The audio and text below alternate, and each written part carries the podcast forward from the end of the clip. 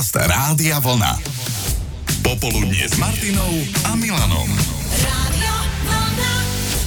Nie je to síce naše národné jedlo, ale Slováci si tiež veľmi radi pochutia na Gordon Bleu. A ako ho teda voláme, hej? Ale v skutočnosti by sa malo správne volať Cordon Bleu, hej? Je to také jedlo francúzského pôvodu, ktoré nedávno oslavovalo svoj deň. Základom je telacie meso, šunka, sír s modrou plesňou, alebo teda ementál po prípade Gouda. No a má to svoje pravidlá. V roku 2012 dokonca súd v Štutgarte rozhodol, že na prípravu pravého Cordon Bleu musí byť použité iba telacie a iba bravčová šunka a iba pravý sír a nie nejaká rastlina náhrada alebo tavený sír.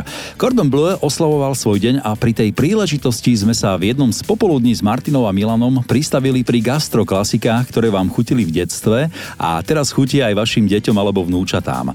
Betka napríklad nikdy nepohrdla rezancami so strúhankou opraženou na masle, na sladko, aj s jablkovým kompotom so škoricou a jej deti už dospelé to takisto nikdy neodmietnú. A aj Euka sa pripojila k debate. Akej klasiky sa spoločne nevedia dojesť? Tvarohové buchty, klasické, dobre kysnuté a potom už tie naše tradičné obľúbené uh, záviny, mm-hmm. ktoré sa podávajú vždycky v nedelu alebo v sobotu, keď deti prídu domov. Bývajú aj takým tradičným jedlom u nás na Vianoce, lebo my sa pôstime. Takže celý deň jeme len tie naše dobré obľúbené záviny. Plním ich makovou plnkou s jablkami kakaom alebo orechami. A to, keď sa u vás robia tie záviny, tak v akom množstve, koľko kusov sa musí urobiť? tak opečiem jeden plech, tam sú štyri veľké záviny, ale keď je treba, tak opečiem aj dva plechy. Wow.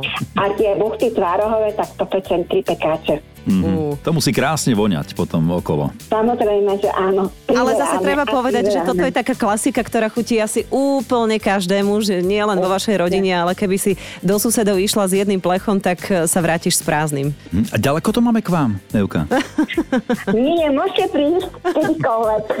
Alebo na pečenie jabuchty a donesiem k vám do Bratislavy. Mám tam obidve dcery, tak není problém. Jo, ty si milá. Niekedy sa aj chuťky dajú zdediť a písali ste nám o tých gastroklasikách, ktoré vám chutili v detstve a teraz chutia aj vašim deťom a niekedy sú to aj pomerne zvláštne chute pre deti. Roman napísal, ja ako dieťa a aj teraz milujem držkovú a teraz naša štvoročná cerka Tamarka ju tiež miluje.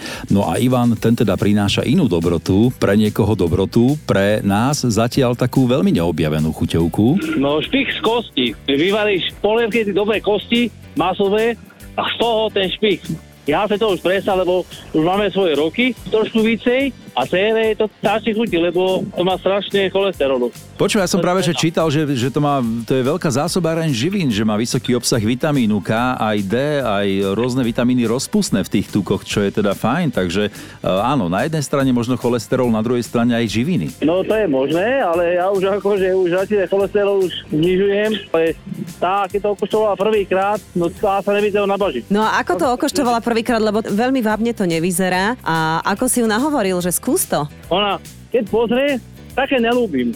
Iba mesiac ani neokoštovala a Áno, nelúbiš. máme také Iba deti, áno. A okoštovala to, lebo to musíš osoliť a okoreniť. Mhm. A hlavne to musíš jesť teple, lebo by z toho vznikol aj- taký... Áno, presne, presne a teple. Áno. Hej, hej. A keď Ja- to je teple, väčšinu som dával na chleba a keď není chleba, tak aj rožek, no a ona sa toho nevie nabažiť. Vždycky ideme k babe na obed, v nedelu a ona len čaká na kosti, špik.